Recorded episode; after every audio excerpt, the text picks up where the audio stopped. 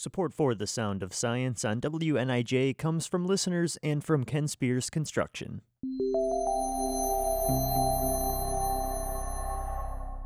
You're listening to The Sound of Science on WNIJ. I'm KC, and today we welcome Dr. Victor Gensini from Northern Illinois University to talk about tornadoes. KC, good to be here. I am excited to talk with you about one of my favorite things uh, for me, not for most people, but severe storms and tornadoes. So thanks so much for having me on today. Now, after a slow start to the 2021 severe weather season, it looks like this year's activity could increase as we enter the summer.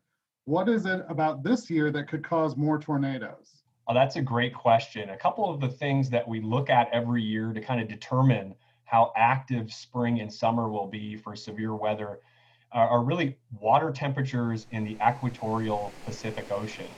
And this year, they're much colder than normal. We call that La Nina conditions. And typically speaking, La Nina conditions lead to very active spring and summer conditions for severe storms, including hail and tornadoes. And we just saw this a couple of days ago with some significant hail across Oklahoma and Texas, and what is most likely to be uh, one of the top five most costliest days for hail activity in the United States. So we're off to a, a rather slow start, but it, but looking ahead in the tea leaves here as we go into May, it looks like things are going to ramp up uh, pretty significantly.